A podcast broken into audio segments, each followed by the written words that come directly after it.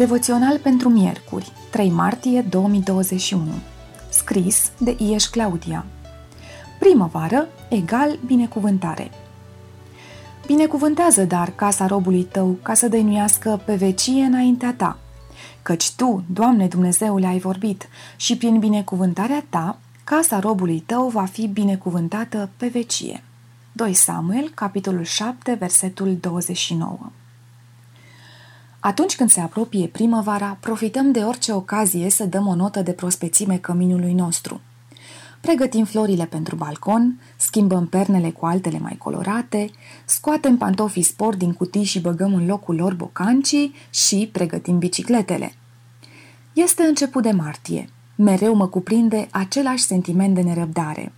Vreau să înflorească pomii, vreau aer cald și proaspăt prin ferestrele deschise – Vreau ghiocei în grădină, buburuze pe balcon, vreau baloane în parc și fericire în cămin.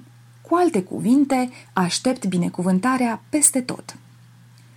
Mi-am amintit curând de o legendă care spunea că, pe când zăpada încă nu avea culoare, ea a pornit să își aleagă o nuanță potrivită de la flori. Galbenul florii soarelui, roșul trandafirului, albastrul toporașilor, însă niciuna nu a binevoit să-și împartă culoarea. Tristă și singuratică, zăpada a ajuns la ghiocel. Acesta a împărțit cu bucurie din culoarea sa. De aceea, drept răsplată, zăpada i-a oferit privilegiul de a fi prima floare care răsare după o iarnă friguroasă pentru a vesti că binecuvântările primăverii sunt aproape. Azi ne-am adus în casă ghiocei. Sunt albi și vestesc primăvara care ne va inunda curând căminul. Lângă ghiocei stă Biblia, un alt mesager care ne anunță că avem deja un cămin binecuvântat prin prezența zilnică a lui Isus între noi. Iar asta nu este legendă.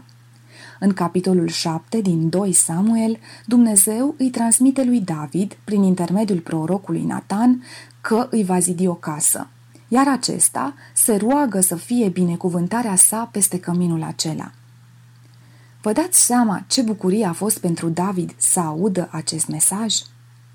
Azi, când vezi că primăvara își trimite deja mesagerii, gândește-te ce daruri revarsă Creatorul peste tine și familia ta. Tu ce anume înțelegi prin binecuvântarea căminului în care locuiești? Devoționalul a fost citit de Ieș Claudia.